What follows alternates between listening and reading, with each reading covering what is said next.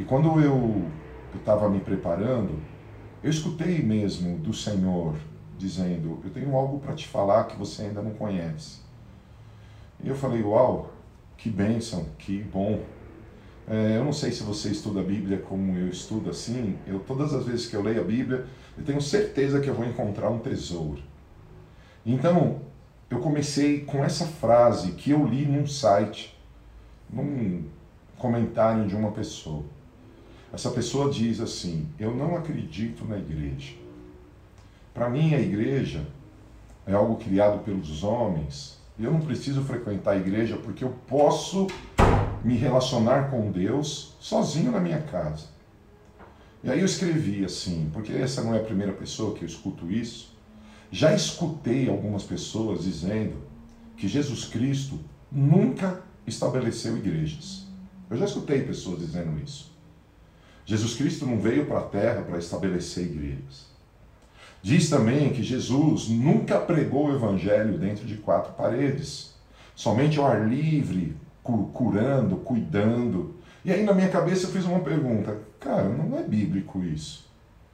Eu já vi relatos bíblicos. E aí eu quero começar mostrando para você, mais uma vez, a importância da igreja e como Jesus se relacionava com a igreja. Lembrando você que existe uma diferença. A igreja que nós vivemos hoje é a igreja, como eu preguei na 11 lição, você pode ver no Face, é aquela que sai de Cristo. A igreja é aquilo que sai de Cristo. Mas eu quero tentar te mostrar algo. Vou começar com o texto de Mateus capítulo 16, versículo 13 a 19. Olha que lindo. Quando Jesus chegou à região de Cesareia de Filipe, ele consultou seus discípulos. É, talvez você não conheça a região de Cesareia de Filipe, todas as, quase todas as viagens que a gente faz para Israel, a gente vai a esse lugar. Nesse lugar que Jesus encontra com os discípulos, nesse lugar que Jesus conversa com os discípulos, é, embaixo tem ali fontes de água, na parte de baixo, mas subindo na montanha tem um altar a deuses. E ali, nesse lugar, nesse lugar, Jesus estava com os discípulos, porque nesse lugar já tinha esse altar de deuses muito cultuado, muito adorado, era o Deus Pan, ele era cultuado nesse lugar. Jesus pergunta aos discípulos, ele consulta: quem as pessoas dizem que o filho do homem é? E eles responderam: alguns dizem que é João Batista, outros Elias. E ainda há quem diga Jeremias ou um dos profetas. Então Jesus interpelou e perguntou: Mas vós, né? Ele perguntou: Mas vós, quem dizeis que eu sou? E Simão Pedro respondeu: Tu és o Cristo, o Filho do Deus vivo. Ao que Jesus lhe afirmou: Abençoado és tu, Simão, filho de Jonas, pois isso não foi revelado a ti por carne ou sangue, mas pelo meu Pai que está nos céus. Da mesma maneira eu te digo que tu és Pedro, e sobre esta pedra edificarei a minha igreja. Aí eu respondo a primeira pergunta: Jesus nunca fundou a igreja. Como não? Ele agora, diante é, de um lugar de adoração maligno, de um lugar de adoração que não honra o Pai, como ele nunca estabeleceu a igreja? Se ele está dizendo, eu, Pedro, pela revelação, eu sou a rocha. Ele está dizendo, você é pedra, Pedro, você é pedra. Mas sobre essa rocha que sou eu, pela revelação do que você teve, eu, como filho do Deus vivo, eu, como Cristo, eu vou edificar a minha igreja. Ou seja, a igreja é aquilo que sai de Jesus. A igreja faz parte de um plano extraordinário do Pai estabelecido por Cristo. E olha o que ele diz: da mesma maneira eu te digo que tu és Pedro, e sobre esta pedra edificarei a minha igreja, e as portas do Hades, em alguma versão, e do inferno, em outras, versão, em outras versões, não prevalecerão contra ela. Olha o que Jesus está dizendo: eu vou levantar uma igreja. E esta igreja vencerá o inferno. Irmãos, isso é muito forte. Por quê? Porque muitas pessoas hoje acreditam que não precisam mais da igreja. Olha, ele diz que a igreja, ó, eu darei a ti as chaves do reino dos céus, E o que ligar na terra será ligado no céu, o que desligar na terra haverá sido desligado nos céus. Veja a grandeza da igreja, a importância da igreja. Veja como a igreja faz parte do plano de Jesus. Eu vou mostrar algo. Jesus, eu creio, eu espero que você acredite, ele é o Filho de Deus. Ele é o Verbo que se fez carne. Ele foi gerado no ventre de Maria sem pecado. Porque ele não foi gerado pela semente do Adão. Ele foi gerado pela semente do Espírito Santo. Lembra? Maria pergunta para o anjo: tá, mas como que eu vou ficar grávida? Descerá sobre ti o Espírito Santo e o poder do Altíssimo te envolverá. Veja, preste atenção. Em Lucas 2, 22 e 27, veja, para gente hoje, é igreja. Na época de Jesus, chamava sinagoga e templo. O templo era o lugar da adoração anual, das festas constantes. O templo era o lugar onde toda a nação se reunia e eles adoravam o Senhor. E as sinagogas eram a conexão do templo com as vilas, com as cidades. E agora olha que lindo, Lucas 2, 22 a 27. Passados os dias da purificação deles, segundo a lei de Moisés, o que significa dias da purificação dele? Maria tinha ganhado um neném e tinha que passar os dias da purificação levaram Jesus a Jerusalém para apresentarem ao Senhor, conforme está escrito na lei do Senhor. Todo primogênito ao Senhor será consagrado, e para oferecer um sacrifício segundo o que está escrito na referida lei, um par de rolas ou dois pombinhos. Olha que interessante, existia uma igreja da época chamada sinagoga e templo, que eu já expliquei aqui. O templo era o grande lugar e as sinagogas fortaleciam o templo, era conexão prática no dia a dia das cidades. E agora, é, nasce Jesus, Maria espera passar o tempo da purificação e ela e José vão até o templo apresentar Jesus. O que significa isso? Que Jesus tinha vida de igreja que Jesus tinha vida de sinagoga, vida de frequentar a igreja. E não só isso, ele cumpria os rituais, ele está acima dos rituais. Ele tem um sacerdócio segundo a ordem do Melquisedeque, mas ele obedeceu o sacerdócio de Levi. Veja que interessante, havia em Jerusalém, eu estou lendo Lucas 2, de 22 a 27, havia em Jerusalém um homem chamado Simeão, homem este justo e piedoso, que esperava a consolação de Israel. O Espírito Santo estava sobre ele. Revelaram o Espírito Santo que não passaria pela morte antes de ver o Cristo Senhor. Movido pelo Espírito, foi ao templo. E quando os pais trouxeram o menino Jesus para fazerem com ele o que a lei ordenava, esse homem teve uma experiência extraordinária. Depois você lê Lucas, continua lendo. Mas esse homem, ele viu uma profecia se cumprir no templo. E presta atenção: a família de Jesus frequentava a sinagoga, frequentava o templo. Aí algumas pessoas dizem: "Não, Jesus, ele não valorizava isso. Jesus ele ia de casa em casa, ele curava as pessoas na rua". Oh, mas espera aí. Ele seguia o ritual. Ele valorizou os princípios, a tradição. Vamos um pouquinho mais? Vamos um pouquinho mais. Vamos para Lucas ainda, capítulo 2, mais lá para o final, versículo 41 a 49. Olha que interessante. Presta para você, presta atenção para você ver que frequência igreja não é uma invenção do nosso tempo. Faz parte da nossa história. Desde Israel, quando eles caminhavam com a tenda da, da revelação, a tenda do encontro, até a época de Jesus, as sinagogas e o templo eram valorizados. Olha que legal, Lucas 2, 41, 49. Ora, Anualmente iam seus pais a Jerusalém para a festa da Páscoa. Lembra que eu disse para vocês? O templo está conectado com as sinagogas. O templo ficava em Jerusalém e ele era o local que as pessoas subiam para celebrações. E as sinagogas era o lugar que eles aprendiam da Torá e que eles tinham um relacionamento ali. Vamos lá. Ora, anualmente iam seus pais a Jerusalém para a festa da Páscoa. Quando ele atingiu os 12 anos, subiram a Jerusalém, segundo o costume da festa.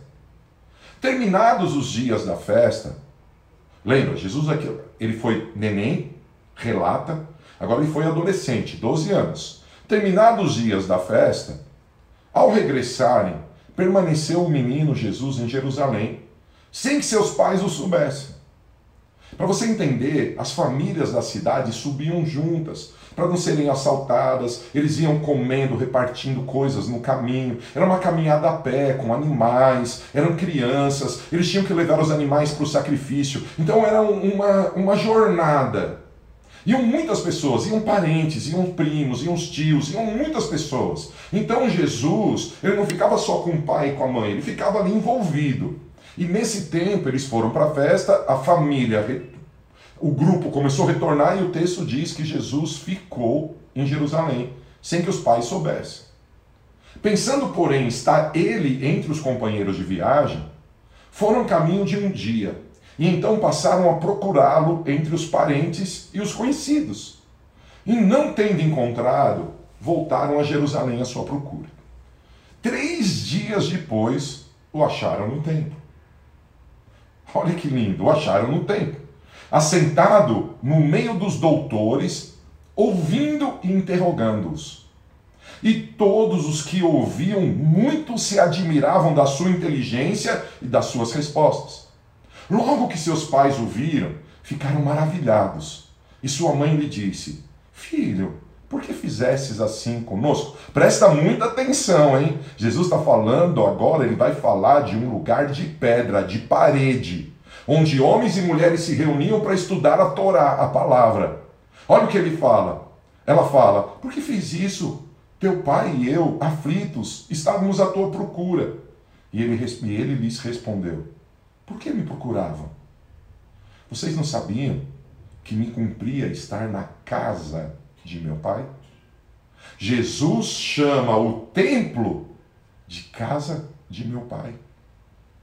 Ele tinha só 12 anos e ele valorizava, ele quis ficar ali estudando. E eu vou mostrar que isso faz parte da história dele. Olha que lindo esse texto de Mateus 21, de 12 a 14.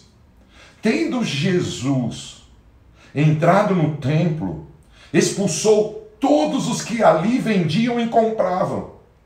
Também derribou as mesas dos cambistas e as cadeiras dos que vendiam pombas, e disse-lhes: Está escrito: a minha casa será chamada casa de oração. Quando a gente vai para o profeta, o profeta diz: a minha casa será chamada casa de oração para todos os povos. E agora Jesus, ele chuta, ele quebra tudo e diz: a minha casa será chamada casa de oração. Vós, porém, a transformai-vos em covil de salteadores.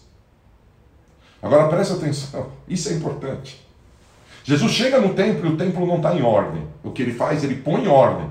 Mas ele não sai do templo porque o templo está bagunçado. Ele não diz, pai, eu não aguento mais esse templo aqui. Eu, quando tinha 12 anos, disse que aqui era casa de oração, que aqui é a tua casa, a casa de Deus. Ah, eu não aguento, tem cambista, tem cara é, mudando a verdade. Ah, Deus, misericórdia, eu vou embora. Olha o que diz o texto. Vieram a ele no templo, cegos e coxos, e ele os curou. Algumas pessoas não têm entendido a importância da igreja porque não leem a Bíblia. Algumas pessoas falam mal do culto, falam mal dos programas, porque elas não conhecem as Escrituras e elas querem viver o que elas acham que é correto. Jesus, em pequenininho, foi apresentado no templo.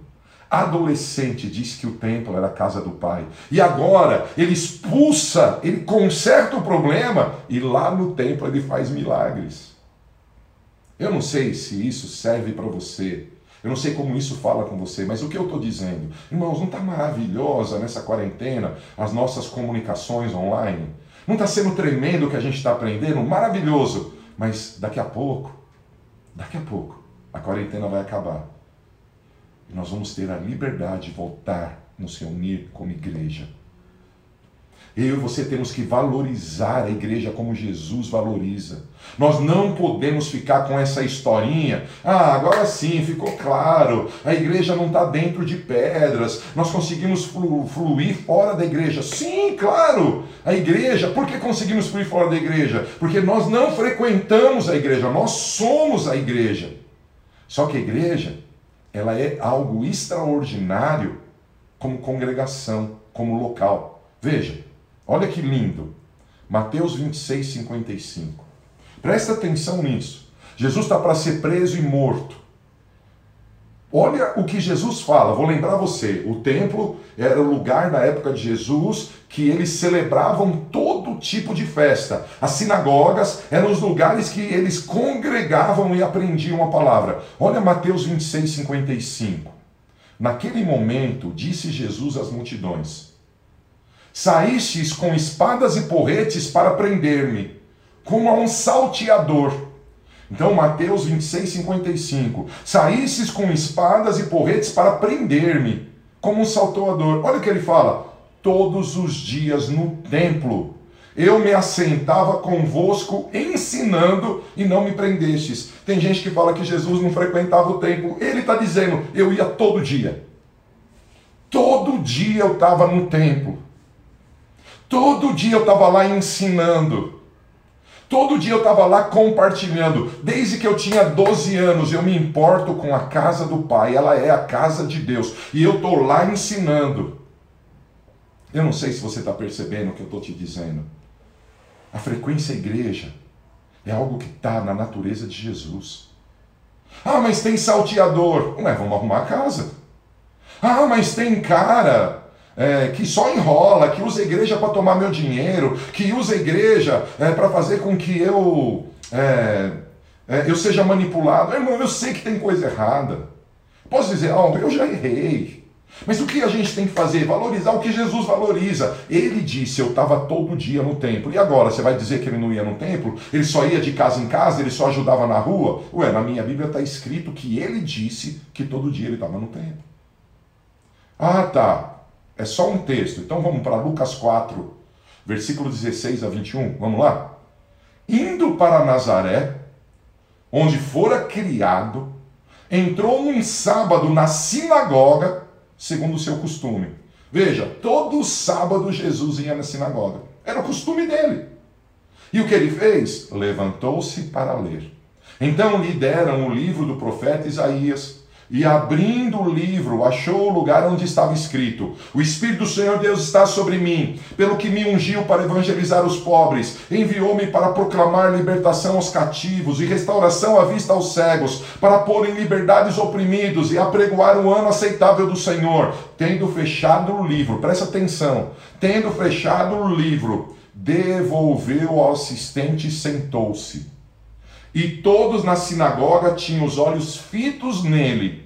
Então passou Jesus a dizer-lhes: Hoje se cumpriu as escrituras que acabais de ouvir. Preste atenção como igreja é algo glorioso. O ministério de Jesus foi desatado dentro de uma sinagoga. O ministério de Jesus começou, ele foi batizado por João, o Espírito, o céu se abriu, o Espírito Santo veio como se fosse uma pomba, pousou sobre ele, os céus se abriram, o Pai disse: Esse é meu filho amado em quem me comprazo. Imediatamente o Espírito Santo tomou Jesus, levou ele ao deserto para ser tentado pelo diabo. Ele vence o diabo, ele ele sai do monte, ele vai para a sinagoga, ele toma a Torá. Ai, a Bíblia não é a palavra de Deus. Então por que, que Jesus usou ela? Por que, que Paulo só confirma a Bíblia? Por que, que todo o Novo Testamento confirma o Antigo Testamento? Puxa, gente, a gente precisa ler a Bíblia. Olha que lindo! A Bíblia diz que era costume de Jesus frequentar a sinagoga aos sábados. E o teu costume? Você vai na igreja todo domingo? Cada pessoa escolhe desculpas para adequar a sua vida àquilo que pensa. Mas nós, igreja do Senhor, nós somos corpo de um cabeça, nós temos que ajustar a nossa vida ao que ele pensa. O ministério de Jesus, ele lê Isaías 61 e ele declara hoje, ele está declarando agora aqui, nessa leitura, está começando aquilo que foi profetizado, essa profecia messiânica de Isaías 61, ela está sendo ativada nessa sinagoga. Quem estava na sinagoga? Pessoas falhas como eu e você, irmão. Quem ali tinha capacidade para desatar alguma coisa para Jesus, mas ele não podia começar o ministério dele sozinho, ele tinha que estar reunido como igreja, que na época chamava sinagoga. Preste atenção. Mais um texto. E esse texto eu nunca tinha visto. Já li tanto João 8. Eu nunca tinha visto. Olha que louco, João capítulo 8, versículo 1 e 2. Jesus, entretanto, foi para o Monte das Oliveiras. Preste atenção. Jesus tinha um lugar de oração chamado Monte das Oliveiras. E ele foi para o lugar da oração, Monte das Oliveiras. De madrugada, voltou novamente para o templo. E todo o povo ia ter com ele, assentados ensinava. Jesus até de madrugada ia na igreja, irmãos. Ele ia ensinar a palavra na igreja. De madrugada ele voltou novamente ao templo. Olha o que a Bíblia está dizendo. Sim, ele tinha é, o jardim das oliveiras, o monte das oliveiras para orar. Sim, ele tinha movimento nas ruas. Sim, é, ele era é, alguém que cuidava das cidades. E nós, como igreja, temos que fazer isso, mas nós temos que valorizar a congregação. Veja, o resultado daquilo que era igreja, sinagoga e templo para Jesus. O resultado de tudo isso que eu li com você é que a igreja primitiva que nasceu em Cristo através dos apóstolos, ela dava valor à reunião formal. Como assim? Olha, Lucas 24, 53, Atos 2, 46, Atos 2, 3, versículo 1, Atos 5, 21, Atos 21, de 26 a 28, Atos capítulo 25 inteiro, Atos capítulo 42. Eu não vou conseguir ler tudo isso, mas nós vamos perceber que a igreja primitiva se reunia ou no templo ou em casas. E por que em casas? Porque eles se separaram dos judeus e eles tiveram que sair das sinagogas e começar um novo tempo e ainda não tinham prédios. Então, eles começaram, eles se reuniam. Ainda nesses textos que eu li, eles ainda tinham liberdade de reunir nas sinagogas. Olha, se você ler Atos 13, 14, Atos 14, 1, Atos 17, de 1 a 2, Atos capítulo 10, Atos capítulo 17, Atos capítulo 18 a 4, Atos capítulo 19, Atos cap... Eh, Tiago capítulo 2, todos esses textos eu li para preparar esse estudo e não tenho tempo de ler. Eles usavam as sinagogas, nessa época ainda, antes dessa divisão, como base dos seus ministérios. Você está preparado para. Meus irmãos, eu vi um vídeo de um artista dando pirueta, abraçando, eu vi um vídeo de umas crianças abraçando. Você está preparado para voltar a congregar? Tem gente que está dizendo, não, eu busco Deus na minha casa. Desculpa, nem Jesus fazia isso, irmão. Nós, muitas vezes, nós, muitas vezes, queremos criar o nosso evangelho. Eu vou repetir, 2 Coríntios capítulo 11, eu tenho receio que assim como a serpente enganou a Eva, a gente se aparte da simplicidade que é em Cristo Jesus e a gente receba um falso Jesus, um falso espírito e um falso evangelho, a trindade satânica. E o falso evangelho é dizer que a igreja não tem valor, ah, a igreja é uma porcaria, ah, só estou interessado no meu dinheiro. Igreja, acorda. De, Jesus frequentou a igreja desde bebê, cumpriu os rituais, e ele fez com que a igreja primitiva fizesse isso. Você vai perceber que quando eles foram expulsos da sinagoga, Atos 2 relata isso, Atos 12 relata isso, Atos 16 relata isso, Romanos 16 relata isso, 1 Coríntios 16 relata isso, é, Colossenses 4 relata isso, Filemon relata isso. Eles são separados da sinagoga e começam a se reunir em casa. Tudo isso nos mostra que congregar não deve ser negligenciado. É fundamental o cristão pertencer a uma igreja local. Porque a igreja não sou eu, a igreja somos nós. Eu sou a igreja com você e eu vou provar isso.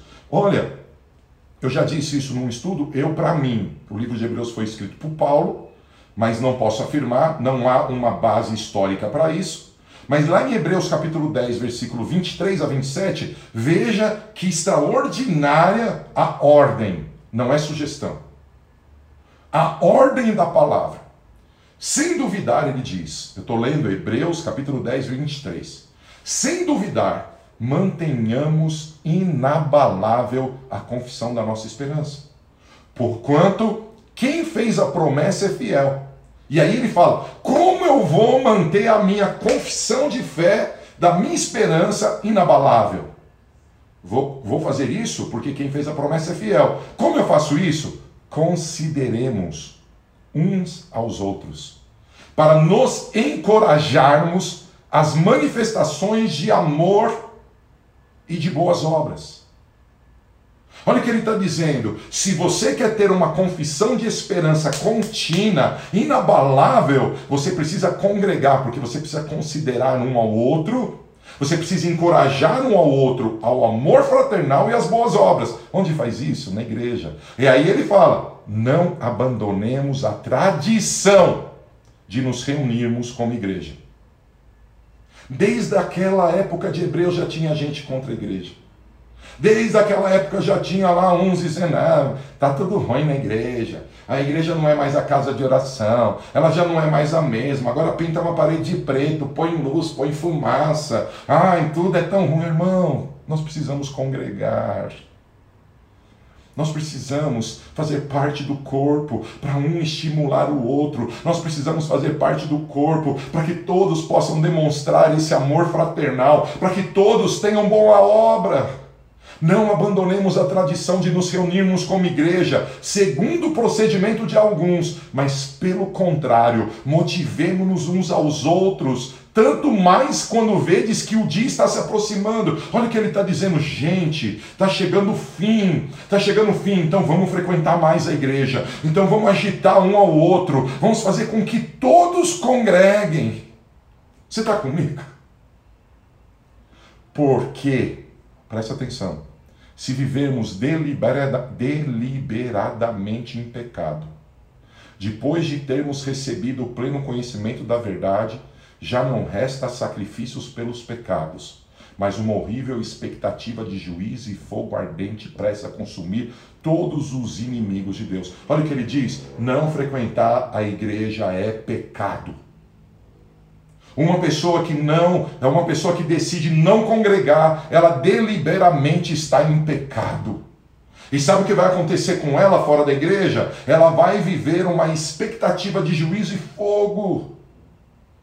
Cara, esse estudo mexeu. Ele falou comigo, de verdade, irmãos. Eu valorizo a igreja desde que, desde que eu sou gente. Eu valorizo a igreja. Tem um fogo aqui, ó, irmãos, olha como eu estou transpirando. Eu sinto o fogo da presença de Deus. Eu sinto o amor por você. Eu não sei você, irmãos. Na igreja eu fui aceito, na igreja eu fui ensinado, eu fui liberto. Eu lembro de pessoas que puseram a mão na minha cabeça e tiraram os demônios da minha vida. Na igreja, as pessoas me valorizaram. Eu, eu não me valorizava. Eu não me achava importante na igreja. Eu ganhei uma identidade. Eu faço parte do corpo. Sabe por que eu choro? Porque eu tenho saudade de congregar, saudade de abraçar as pessoas, saudade de poder estar ali compartilhando, adorando. Sabe, se você está afastado da igreja, se arrepende, é pecado. Se você está distante da igreja, se arrepende, é pecado. Ah, mas a igreja tem problema e você não tem.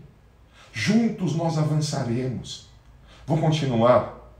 Existe um problema, e eu disse isso no começo, que mesmo sendo um problema gigantesco, passa desapercebido por muitos cristãos.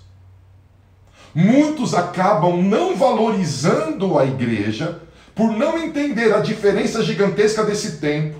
Como assim? O movimento de Deus não é ativado porque eu vou até o templo. O movimento de Deus não é ativado porque eu assisto um culto presencial ou online. O movimento de Deus, ele é ativado por eu ser igreja. Por eu ser parte da igreja. Como que você vai deixar de ir num lugar que você é parte principal? Esse problema, queridos, ele tem passado desapercebido. Sabe por que a igreja é pesada para muitos? Porque a gente quer ser plateia e não parte. Sabe por que a igreja é pesada para muitos? Porque a gente vai para a igreja como juiz e não como aquele que está junto. Eu lembro da historinha que eu ouvi outro dia na internet. Uma pessoa procurou o pastor e falou: Pastor, eu quero pedir a bênção da igreja. E por quê? Não, porque aqui ó, o irmão do louvor é, é, falso, ele canta bonito ali, mas na casa ele não tem testemunho. Não, porque aquele obreiro é arrogante. Não, porque aquela irmã lá está em adultério. Ah, não, porque aquele outro não ama, o outro não cumprimenta. Aí o pastor falou para ele: tá bom então, querido, ó, eu vou te abençoar, mas eu só preciso que você faça algo. Você pode fazer algo? Ele falou: posso. Olha, pega essa bandeja aqui. Tá vendo esse copo com água? Por favor, dá cinco voltas na igreja e depois você me devolve o copo e eu te abençoo. Aí o jovem foi. O jovem foi. Deu cinco voltas. Aí o pastor, aí o pastor pegou o copo e foi abençoar e falou, ele falou, ué, por que, que você fez isso? Por que, que você fez isso? Ele falou, enquanto você carregava o copo de água, você viu algum problema na igreja? Enquanto você carregava essa bandeja com um copo de água, você viu alguma coisa errada? E aí o jovem falou, não. Falou, então, quando você serve, quando você faz parte, você não tem tempo para ver o erro. Sabe por que muitas vezes nós não conseguimos ser igreja? Porque a gente não é igreja. A gente visita a igreja. Você nunca vai se sentir bem num corpo que você for para esse corpo com medo, com juízo, com crítica. Se você conhecer a novidade de vida, ela está assim de problemas. E talvez desse assim, metade sejam meus. Eu sou uma pessoa falha, não sou dono da verdade de nada, mas eu sou o líder, eu tenho que tomar decisão e às vezes erro, mesmo orando, mesmo jejuando. Mas saiba que a minha, a minha intenção é glorificar o Senhor. Muitas pessoas não estão vivendo o que podem viver, porque elas não entendem o movimento de Deus. O que muda a tua história não é ir assistir um culto presencial. O que muda a tua história é fazer parte daquilo que está acontecendo. A palavra vai ter mais sentido para você, o louvor vai ter mais sentido se você estiver carregando uma bandeja. Mas se você estiver lá só para ou aplaudir ou vaiar, ir para a igreja não faz sentido. Paulo, o que você está dizendo? Vou te mostrar na Bíblia. 1 Coríntios capítulo 3, de 6 a 23. Eu plantei, Apolo regou, mas o crescimento veio de Deus.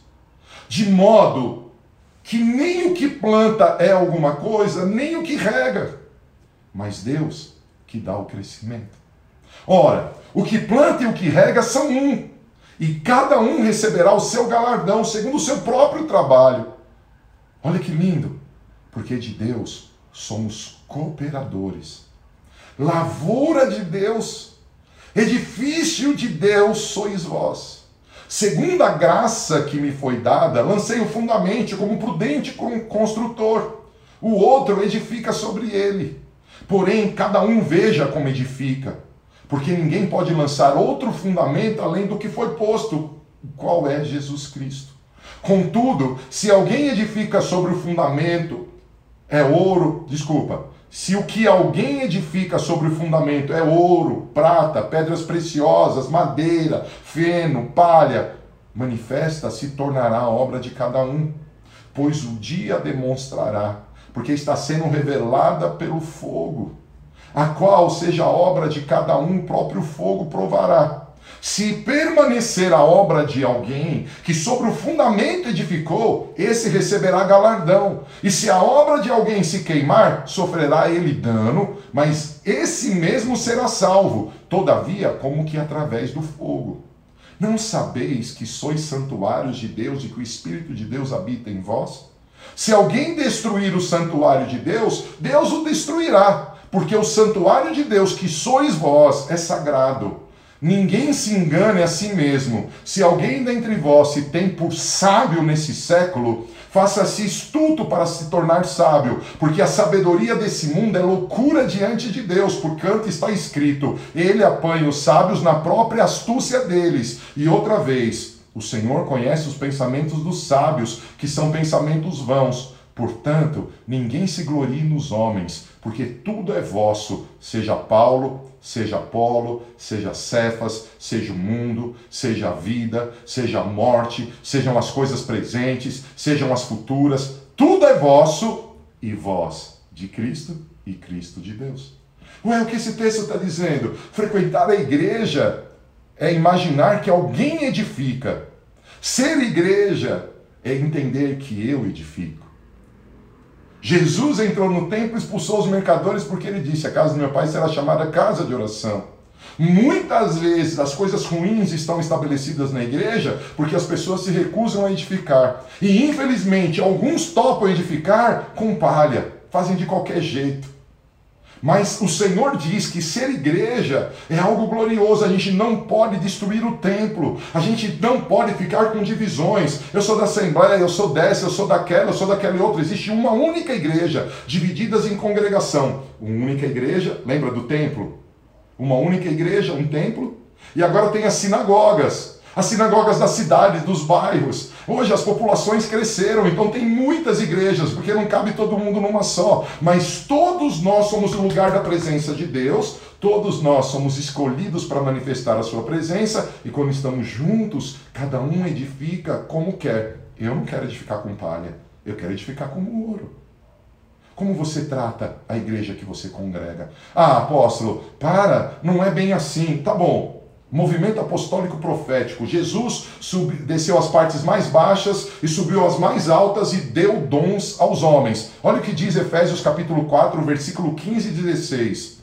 Mas seguindo a verdade em amor, cresçamos em tudo naquele que é a cabeça, Cristo, de quem todo o corpo, presta atenção, bem ajustado e consolidado pelo auxílio de toda a junta, segundo a justa cooperação de cada parte, efetua o seu próprio aumento para edificação de si mesmo em amor. O que esse texto está dizendo, meu amado? Se eu pegar esse olho, que é lindo, pode ver, meu olho é castanho, é bonito esse olho. Se eu pegar esse olho, tirar esse olho do meu corpo e colocar ele num copo com água, ou num copo com soro, será um monstro. Faz parte de lugares de terror, pedaços de corpos. Por quê? Porque a Bíblia diz que nós vamos crescer em tudo naquele que é o cabeça, em Cristo, ajustados e consolidados. Você está ajustado com a tua igreja? Você está consolidado? As juntas da igreja fazem parte da tua vida?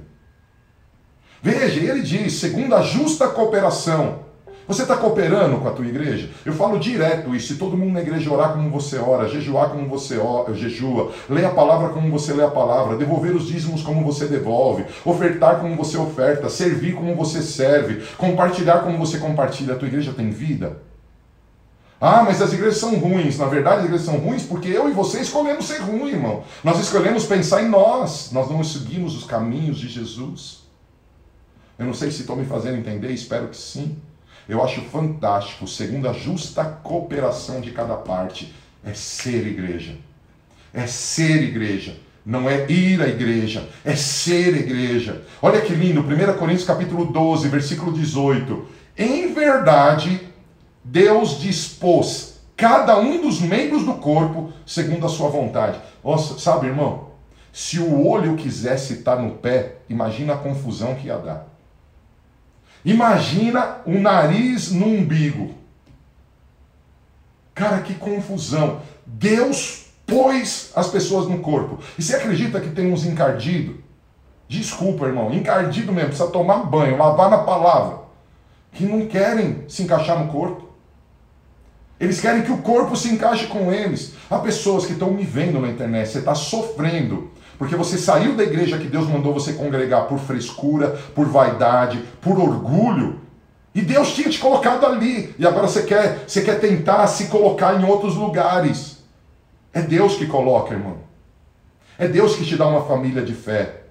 É Deus que revela a paternidade para você. Não é você que escolhe. Em verdade, Deus dispôs cada membro do corpo segundo a sua vontade. Eu conto um pouco da minha história, apesar dos minutos que faltam ser poucos. Irmãos, eu nasci numa igreja. Igreja Metodista do Brasil. Conheci a igreja na Igreja Metodista do Brasil do Brás. Igreja linda, irmão. Linda. Eu estava envolvido com tudo. Eu pregava na feira com eles, eu jogava bola com eles, eu participava da escola dominical, eu ia nos cultos, eu participava de tantas coisas, estava envolvido. Amava ir na minha igreja. Aí um dia meus pais mudaram. Nós morávamos na rua Maria Merculina, no Paris, em São Paulo. Nós mudamos para o Brooklyn, porque a minha irmã excepcional nasceu e ela tinha um problema e a escola que ela poderia frequentar ficava melhor no Brooklyn, então nós mudamos para lá. E eu continuei frequentando a igreja do Brás. Era longe, irmãos. Eu continuei frequentando, era longe, eu pegava dois ônibus, eu era jovenzinho, eu não perdi um culto, uma escola dominical. Porque eu amo o Senhor. Eu amo a igreja. Por quê? Porque Jesus é cabeça de um corpo. Eu amo o corpo. Então eu ia lá para a igreja. Aí um dia, a minha família conversando com um pastor, o pastor conversou comigo e disse: Olha, tem uma igreja metodista perto da sua casa. Eu acho melhor vocês irem para lá. Em obediência, nós fomos para a igreja metodista em Campo Belo. Eu entendo que foi Deus que fez. Por quê? Porque lá eu conheci a minha linda esposa. Lá eu fui batizado com o Espírito Santo. Lá eu, eu vivi uma nova família. Eu lembro que a nossa igreja era pequenininha, a igreja do Brás era grande, a igreja de Campo Belo tinha lá 30 pessoas, 40 pessoas, ela era pequenininha, não tinha ministério de louvor, na igreja do Brás tinha. E eu reclamava. E aí, graças a Deus pelo papai e pela mamãe que diziam, porque ao invés de reclamar, você toca violão, você não faz o louvor. E aí a gente começou a se envolver. Eu me apaixonei por aquela igreja pequenininha. Aquela pequenininha cresceu. Aquela igreja pequenininha eh, foi transformada. Quantas experiências com Deus eu tive ali. Um dia eu estava naquela igreja e Deus me, me levou a um lugar, e naquele lugar falaram que eu ia começar uma nova igreja. Irmão, eu chorei copiosamente. Eu não queria sair da minha igreja. Eu dizia, por que, que eu não posso ficar aqui? Por que, que eu não posso ser pastor aqui? Por que, que eu não posso trabalhar na igreja metodista? Aí eu lembro um dia que o meu pastor me chamou e ele disse para mim, Paulo, eu amo você. Você tem que sair da igreja. Eu quero te enviar. Irmãos, eu chorei. Eu disse, pastor, eu não quero. Eu amo aqui. A minha esposa é testemunha. Nós íamos, queridos, fazer vigília toda sexta-feira. Eu não tinha carro, irmão. Eu colocava um murilo aqui nos meus ombros. Eu ia a pé para a igreja. Eu morava na cidade Ademar. Eu morava na cidade Ademar. A igreja era em Campo Belo. A gente dava um jeito de passar a madrugada andando de ônibus a pé, porque a gente queria estar na nossa igreja. A gente distribuía marmitinha nas favelas, a gente servia naquele lugar. Aí o pastor me chama e fala: Paulo, é melhor, Deus tem um chamado para a tua vida, você tem que começar a tua igreja. Cara, chorei demais. E sabe o que mais foi dolorido? Porque Deus usou o pastor, ele me pôs na frente da igreja com a minha família e me abençoou e falou: vai embora. Comece teu ministério. O que Deus te deu não cabe aqui. Eu fui. Amém. Amém. Ele leu Gênesis 12. E começamos a novidade de vida na minha casa. Meu, sabe? Eu não sei você. Como eu valorizo as pessoas da novidade de vida. Já me traíram, já falaram mal de mim, já me bateram no culto, me deram um murro. Graças a Deus não pegou. Cara, já aconteceu tanta coisa, eu amo a igreja, eu estou com uma saudade de congregar. Sabe? Em verdade, Deus dispôs cada um dos membros do corpo segundo a sua vontade. Por favor, escuta o Espírito Santo. Você precisa estar encaixado no corpo. Como assim? 1 Coríntios 6, 19. Acaso não sabe que o corpo de vocês é santuário do Espírito Santo que habita em vocês, que lhes foi dado por Deus e que vocês não são de vocês mesmos? Deus é dono do corpo. Se Deus falar que você vai para a Ásia ser missionário, você vai ser corpo de Cristo, igreja de Cristo na Ásia como missionário. Se Deus falar para você, meu amado, que você na igreja tem que ser o porteiro, você vai ser o porteiro, o pastor, você vai ser o pastor. Cara, nós somos o santuário do Senhor e nós não somos de nós mesmos, nós ficamos com tanta frescura, nós ficamos dando tantas desculpas. Sabe, queridos, olha que lindo, 2 Coríntios capítulo 6, desculpa, 1 Coríntios capítulo 3, 16 antes. Vocês não sabem que são santuários de Deus e que o Espírito de Deus habita em vocês? 1 Coríntios 3, 16. Olha o que diz 2 Coríntios 6,16: que acordo há entre o templo de Deus e os ídolos, pois somos santuários do Deus vivo, como disse Deus: habitarei com eles e entre eles andarei, serei o seu Deus e eles serão o meu povo. Irmãos, olha que lindo, 1 Coríntios 6,16 eu acabei de ler. Acaso não sabe que o corpo de vocês é santuário e que do Espírito Santo habita em vocês? Entenda algo, Deus habita em cada um de nós. Mas veja a diferença em 2 Coríntios capítulo 6, versículo 16. Pois somos santuários. Deus habita em nós individualmente, mas Deus habita em nós coletivamente.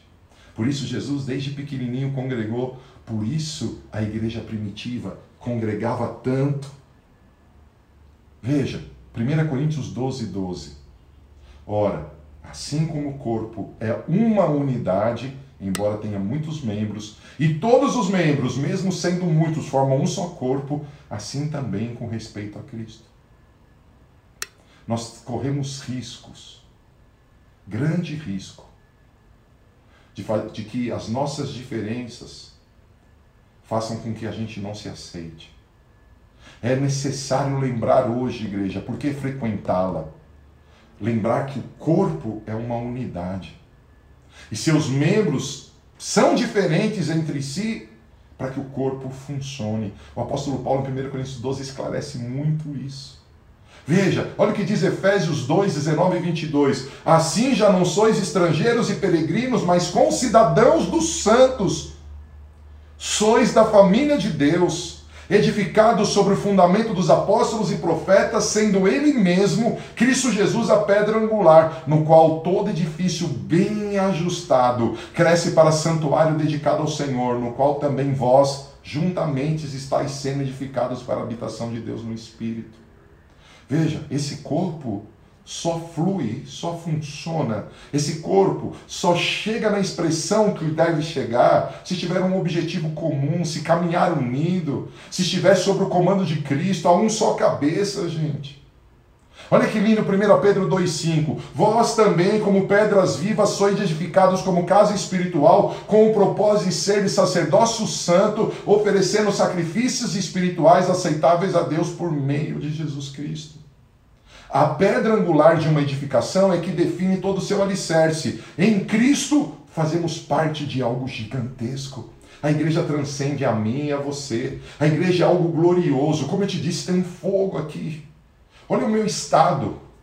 Tem um fogo, tem uma presença. O Senhor dizendo: Ei, essa quarentena vai acabar. Você vai continuar igual? Você vai continuar frequentando a igreja? Ou você vai, será a igreja? Olha o que diz 1 João 3,16. Nisto conhecemos o que é o amor. Jesus Cristo deu a sua vida por nós e devemos dar a nossa vida por nossos irmãos. Estamos aqui, eu e você, para fazermos diferença. Estamos aqui, eu e você, para sermos agentes de transformação onde estivermos. vou repetir algo vou vir para o final. Ó, deixa eu ler algo.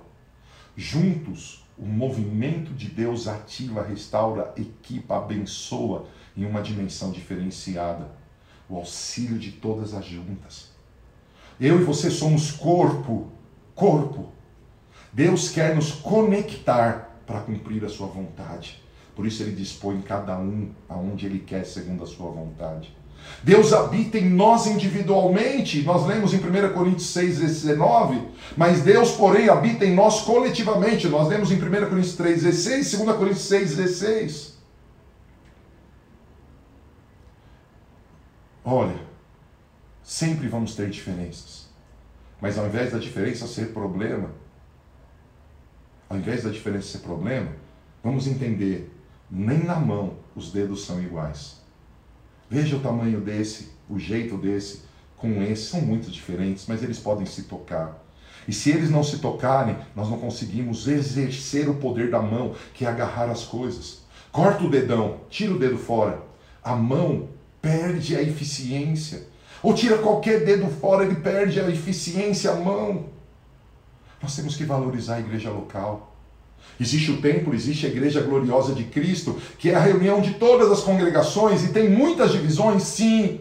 Mas quando a gente valoriza a igreja local, a gente começa a acabar com as pequenas divisões e um dia a grande divisão cairá por terra. Você é alguém de unidade ou você é alguém de divisão? Eu ouvi, eu ouvi isso.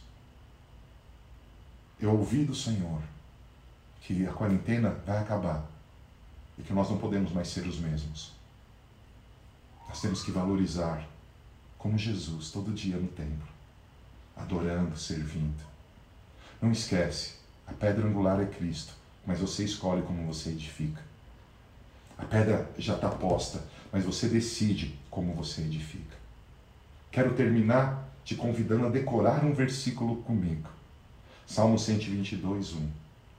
Alegrei-me quando me disseram: Vamos à casa do Senhor. Alegrei-me quando me disseram, Salmos 122, versículo 1. Alegrei-me quando me disseram: Vamos, vamos à casa do Senhor.